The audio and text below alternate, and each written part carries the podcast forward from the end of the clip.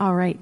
This morning's scripture is 2 Corinthians chapter 6 verse 11 through chapter 7 verse 1. 2 Corinthians 6:11. We have spoken freely to you, Corinthians. Our heart is wide open. You are not restricted by us, but you are restricted in your own affections. In return, I speak as to children, widen your hearts also. Do not be unequally yoked with unbelievers. For what partnership has righteousness with lawlessness?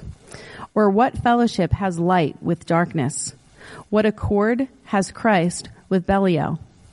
Or what portion does a believer share with an unbeliever? What agreement has the temple of God with idols? For we are the temple of the living God, as God said, I will make my dwelling among them and walk among them, and I will be their God, and they shall be my people. Therefore, go out from the, their midst and separate from them, says the Lord, and touch no unclean thing. Then I will welcome you, and I will be a father to you, and you shall be sons and daughters to me, says the Lord Almighty. Since we have these promises, beloved, let us cleanse ourselves from every defilement of body and spirit, bringing holiness to completion in the fear of God. Amen.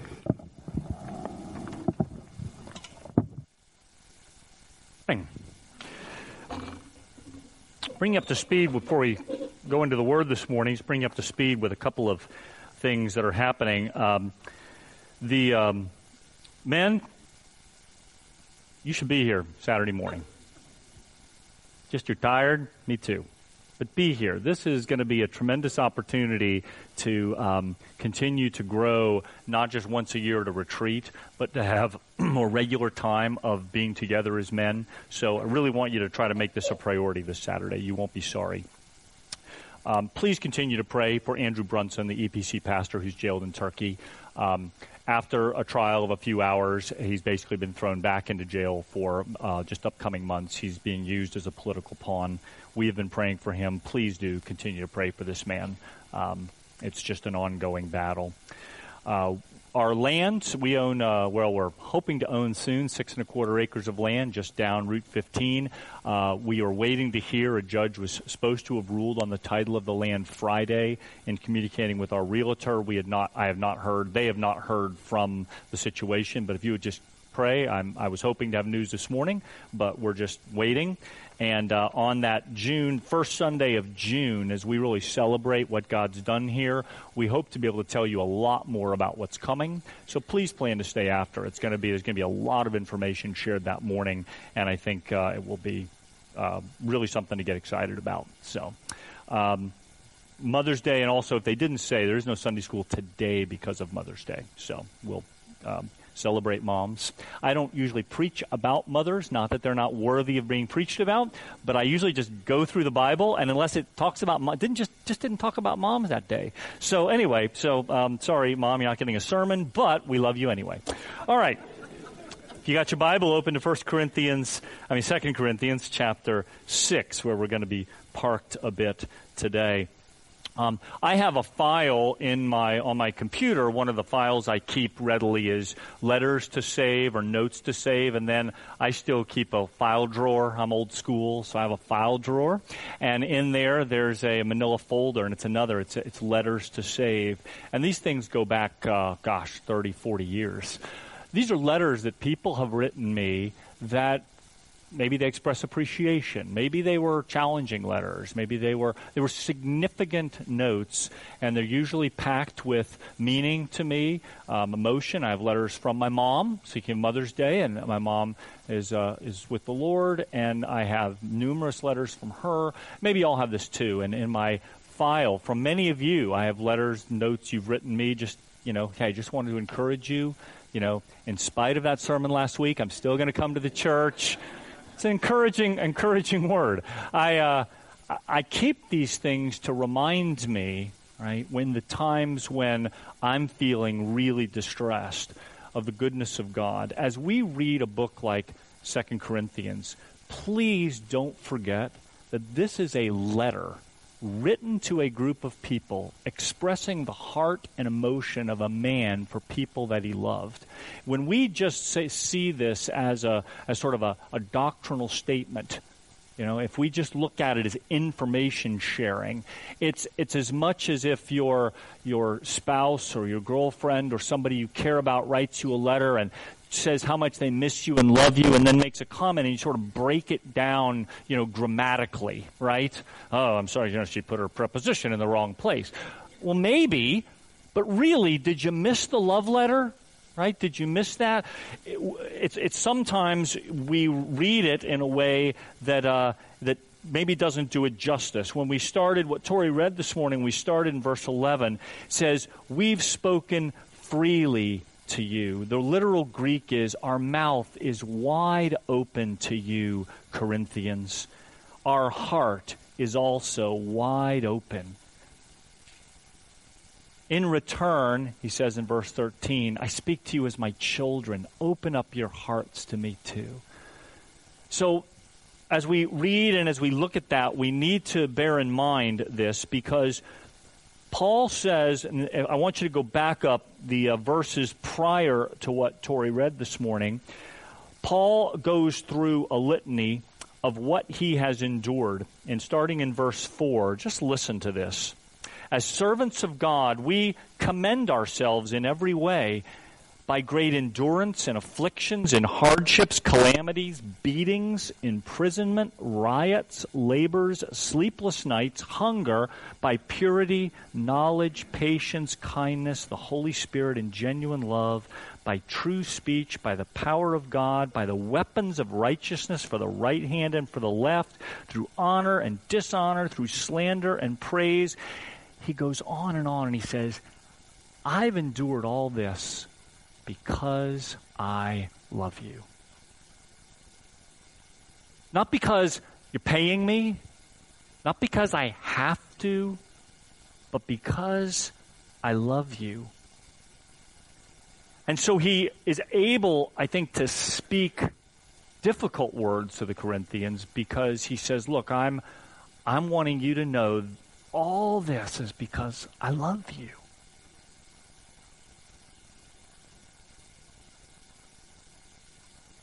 Here's the word that he speaks to them. Maybe a difficult word. Verse 14 Do not be unequally yoked with unbelievers. For what partnership has righteousness with lawlessness? Or what fellowship has light with darkness? What accord has Christ with Belial? What portion, that's a, just a, a Hebrew Greek word that comes from the Hebrew that uh, means worthless, and it's a, a word they use for Satan. What portion does a believer share with an unbeliever? What agreement has the temple of God with idols? When you hear that word, when you hear that word, uh, don't be yoked together with unbelievers, typically this is done in the context of dating relationships or marriage, right? That's what it is. That's not the context of this. It's an application for it. We'll talk about that in a minute, but that's not the context of this. And we would do well to not limit it to that. Because ultimately, what this is going to is the holiness of God. The holiness of God. Don't be unequally yoked. What was happening in the church was this people had come after Paul had left and left the gospel and started this church, and people had come into the church and begun to undermine him and begun to say, look, this Paul, he's just too troubled. Know, he's a troubled guy. He's got so many uh, uh, problems. His his plans change all the time. He's always under it. He never has enough money. So he doesn't have the kind of, of pizzazz that really, I mean, look at us. We have these visions. We see the gifts of the Spirit come out of us. Guys, you need to sort of put your allegiance over here. But Paul says, man, these people are leading you astray. He's writing now from a distance and he's trying to say, look, come out from there we know that he is thrilled that the Corinthian church has repented. Most of them have turned back to Paul and said, okay, we get it, Paul. we're, we're, we've been duped. And then Paul calls these people out who've been leading these sheep astray, and he says, Look, I care for you. I'm doing all these things. I'm putting myself in these kind of positions because I love you. I'm enduring all this stuff. They don't. They're not even believers in Christ, though they have on the external all these things. Don't be yoked together with them. Now, all right, the yoke together thing. How many of y'all have been yoking your animals lately, right? We don't typically we don't live most of us don't live agrarian. I know a few of you people live, you know, have some nice land, but typically even your dogs aren't yoked together, right? So all right, so let's let's just remember the yoking thing going on here, all right? And this goes back to this is, is a representative uh, picture of Deuteronomy 22:10, which again, when, when people pick verses out of the Bible and don't see it as an overarching story, but just pick a verse here or there. They always go, oh, the Bible doesn't make any sense. Well, if you look at it as a linear thing, but it's a story and it all points to something. So when we look at uh, Deuteronomy 22 10, here's the verse You shall not plow with an ox and a donkey together. Now you're like, all right, so that's pretty random, right? What? So, like, what can I do? Like a camel and a donkey? Is it like? I mean, why? What? What is this? And then all around this verse are other things. You shall not. Um, let's see. You shall not wear cloth of wool and linen mixed together. Well, I don't know. I haven't checked my tag lately. Like, am I in disobedience? I think there's polyester. Does that does that nullify the word? What is going on here? We read verses like this, and if you take it out of what is the overarching story, because this is clearly what Paul is sort of referencing back to don't be unequally yoked, right? So, why would, what's the problem here with plowing a field like this? Well, I, I mean, I don't know this particular ox and this particular donkey, but generally speaking, they're not compatible, right? They're probably going to chafe on the neck a little bit, right? Donkey may want to, you know, a little stubborn. They, they you know, typically they have a reputation. Walk at different paces, different agendas. I don't know. But he says, look, this is just a bad, bad idea. Was this just a practical, like, like sort of Book of Wisdom, Farmer's Almanac kind of stuff? What is this? No. The Old Testament is, is, is basically has one narrative. God is holy. God is holy. That's where this comes from. God is holy. Why? Because you can't mix God things, he says, with non God things.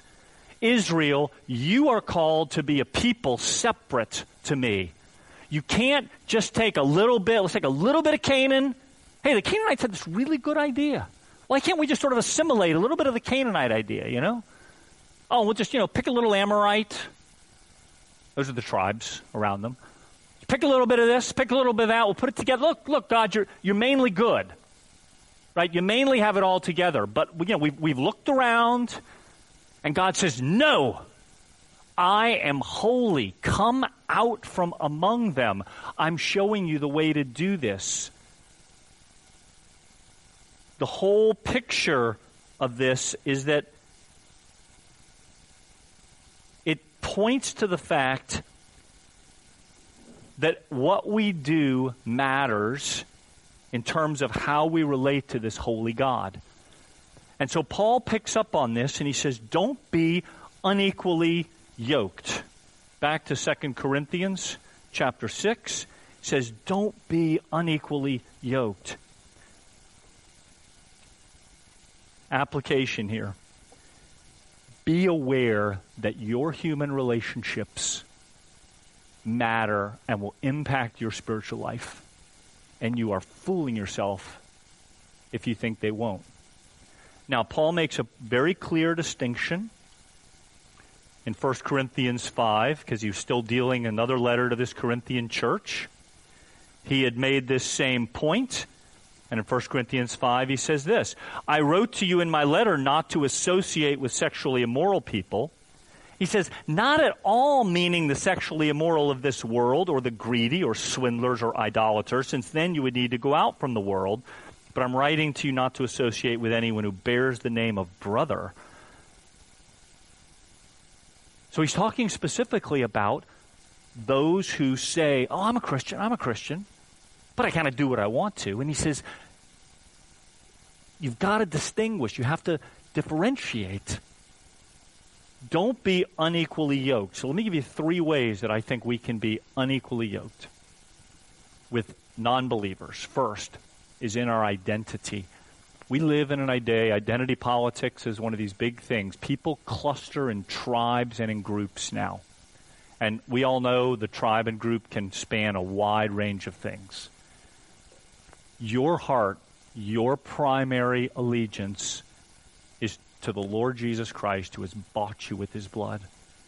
And essentially, he says that's your tribe. Now, we that doesn't mean that's not the only thing we associate with, but if you derive your identity from things outside of the kingdom of God, be cautious that you are not yoking yourself where it's going to chafe and people will be pulling in other directions. I could give you a hundred examples of this, of associations I belonged to, of memberships of things who began to do things that I was uncomfortable with as a Christian. And I had to make a decision. Was my identity within that group, or did I have to say, no, I can't do that? because it's already, even in a minor way, beginning to pull against my faith. See, he says in the Old Testament, don't mix these two uh, fabrics together because where they're joined is going to be pulled apart. He says, weave it out of whole cloth. In our life, when you are bought, your life needs to be woven first and foremost out of Him. Second, influence. So identity and influence who influences you? Who do you listen to? And this is so crucial at every age. But I know when I was young, who I hung with and who I made my friends and who I was prior, maybe up till 25 or 30, I, were, I, I was really influenced by them. And I can tell you, I can point a pretty strong line between the, when I was uh, involved in groups that were um, not leading me to the Lord. It's pretty simple. It's not, you don't have to be a you know, rocket science or theologian, but no, bad company corrupts good morals. Scripture teaches. And so, if people have influence over you, this isn't just your spouse thinking about who you would marry. This is people who you let have influence over your life at your decision making point who are you listening to? Are you yoking yourself? Are you putting yourself in a position to be influenced by and pulled by people who aren't Christians, who don't have Jesus at the center of their life? And third, and this is kind of a separate issue, but um, if, in case you didn't know, not everyone who says they're a Christian is. Surprise, right? Please, I, I know we're not that gullible. But please, please, we, I, I can't tell you how many times, I will go back to the marriage thing just for a minute. I can't tell you how many times I've sat down with a young couple and, and uh, you know, someone will say, oh, we're going to get married and we'll talk about, so where's your faith? And, um, you know, it's clear that one of the people has faith and one doesn't. And the one who doesn't, uh, the one who does have faith will almost always tell, oh, they're so respectful of my, faith. I know they're coming. I know they're on the way. I, I you know, I said, Great. I'm glad they're on the way. Don't be yoked together. It's not the point of the message, but it's one of the ideas because there is nothing like yoking yourself together in business partnerships or relational partnerships. And if you are pulling in opposite directions, you are not going, it's not going to end well. Because either you'll be frustrated that they're not on the same page with you spiritually, or they'll be frustrated that you want to do all this God stuff and they don't and there'll be frustration. And you can, I mean, praise the Lord, He redeems some of these things. And we have seen God redeem situations where maybe one person comes to Christ after they're married or in a partnership of some sort with somebody, and then God redeems the other one. I'm not saying it doesn't happen, but wisdom would dictate that if you're not in such a relationship, don't start. Don't start. It's not wise. It's not looking because God is holy and He wants all of you. And He can't have all of you if you're yoked with someone who they, He doesn't have all of them. Let me just say this Jesus didn't leave us. If you're yoked with someone who isn't a believer, take heart. Take heart. God is still in control. Listen to what Jesus said in Matthew 11, verse 28. He says this Come to me, all who labor and are heavy laden, and I'll give you rest. I think of times I've maybe been yoked to people, and it's heavy because I'm bearing a lot of the yoke. I'll give you rest. Take my yoke upon you, Jesus says, and learn from me, for I'm gentle and lowly in heart, and you will find rest for your souls. For my yoke is easy and my burden is light. You know, I think Jesus looks at situations. He understands that we get yoked sometimes. And and sometimes you know we'll get yoked with people that we're in our maybe our, our parents or, or, siblings or others who we're, we are close to and somehow we're, we are yoked with them. And i think jesus invites in some incredible mysterious way that he enters that yoke with us. And rather than it chafing us that he sometimes can bear a burden with us. And then he redeems and I, I don't know how or where, but Jesus is able to make all things new. Keep reading with me in 2 Corinthians as we finish here this morning because, again, this theme of God is holy. And He has called you and me to the same holiness. And we sometimes think holiness is perfection, and it's not. It's not always doing the right thing, it's being separate, it's being different. And he says, uh, pick up in verse 14 where we've started. Don't be un. Well, no, I'll actually pick up with verse 16. What agreement has the temple of God with idols? For we are the temple of the living God. As God said, I will make my dwelling among them. I'll walk among them. I'll be their God. They shall be my people. See the holiness? Therefore, go out from their midst. That is, the, the people who don't acknowledge God. Be separate from them, says the Lord. Touch no unclean thing. Then I welcome you. I'll be a father to you. You shall be sons and daughters to me, says the Lord Almighty. God takes this seriously because He knows it's for your good. He knows it's for my good that we walk in that holiness, in that separateness. It's new covenant language because Israel's never referred to as the temple. Never. In the Old Testament, it doesn't say Israel, you are the temple of the Lord. It says calls calls Israel the vineyard of the Lord. There's other metaphors, but not the temple. Why? Because the Holy Spirit was not living inside of individual Israelites in the Old Testament. That happened once Jesus Christ came and broke the barrier down. The Holy Spirit comes at Pentecost and now lives inside. But Jesus does refer to himself as the temple. Early on in the Gospel of John, which we always sort of pass this over. It's sort of a weird thing that Jesus cleanses the temple. We think of this as like right around the crucifixion, but in John, it's recorded at uh, in the second chapter. And after he cleanses the temple and sends the money changers out, He's, the, the Jews said, What sign do you show us for doing these things? And Jesus answered, Destroy this temple, and in three days I'll raise it up. The Jews said, It's taken 46 years to build the temple. You're going to raise this up in three days? But Jesus was speaking about the temple of his body. When therefore he was raised from the dead, his disciples remembered that he had said this, and they believed the scriptures and the word that Jesus had spoken. Jesus, the true temple, now released the Holy Spirit to live in you as temples of the Holy Spirit.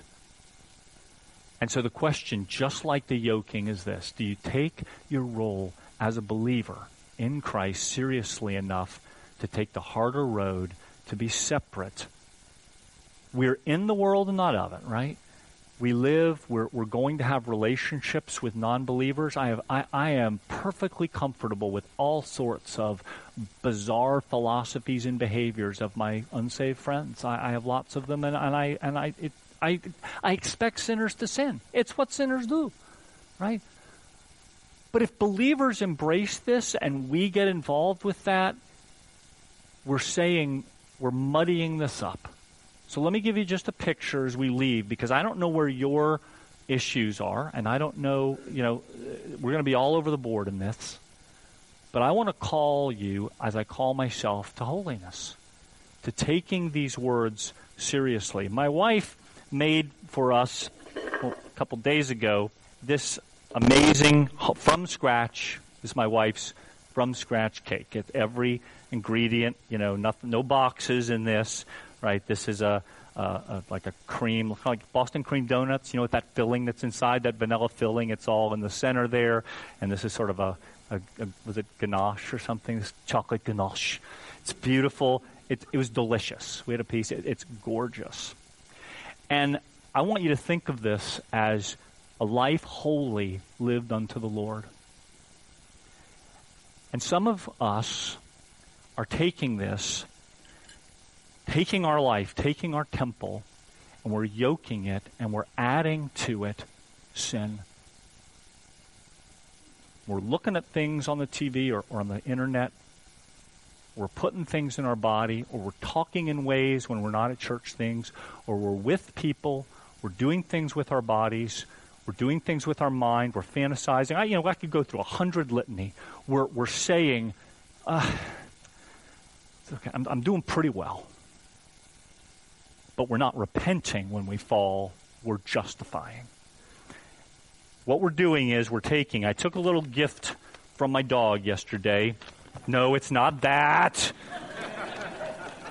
I was brushing my dog yesterday, and this is a bit of Wesley, right?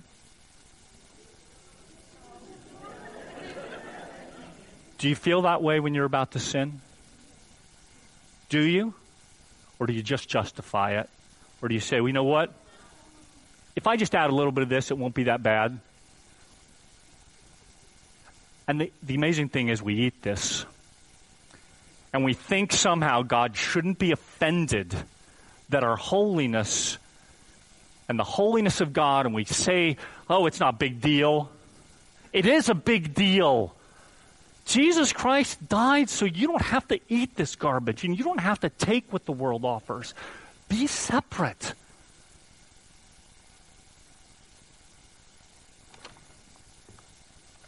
I'm sorry, Nancy. And I can't even lick my fingers. That's the true sin.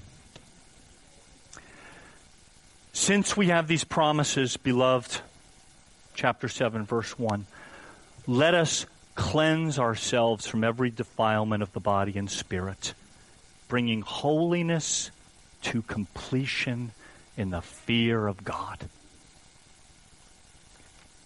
It's not that if you've mixed in the dog hair with the cake of your life, there's no answer for it. There is. Jesus Christ went to the cross so that you could say, Lord God, would you please make this cake like new again? Would you make me new? Would you make me pure and make me fear sin and honor you enough? Fear God so I hate sin. Would you do that? And if you can, if we can take seriously that, not yoke ourselves together, we can experience the presence of God in the fear of holiness. Could you pray with me, please? Lord Jesus, I thank you that you set these words in the arc and narrative of the story of your love for your people, that you are a holy God, that you are good, and that you desire for us, Lord, to be holy as you are holy, to be separate, to be cut out of one cloth, not the old cloth, Lord, but the new, because you have come to die for us, to bring us something new, a new way of life. And you spoke over and over again about the possibility of abundant life. Lord, for those of us who dabble in the world, who think we can have one foot there, one foot here, no big deal, Lord, would you just have us go ahead and just live live in the world and just not but not try to do both. If you know right now that's something, I, I would just I ask you to choose. If you're here listening to this and you know, man, you then choose.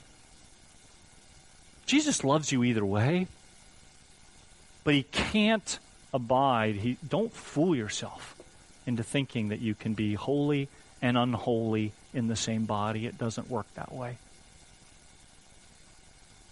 And if you want to experience the abundant life Jesus Christ came to offer and know why you're alive, would you turn to Him? Would you say, Lord, I'm ready to get rid of that stuff? Lord, I want to live to you and not perfectly, Lord, but in the imperfection, knowing that you are my Redeemer. I'm going to give you just a minute to get honest and real with the Lord before we close in worship.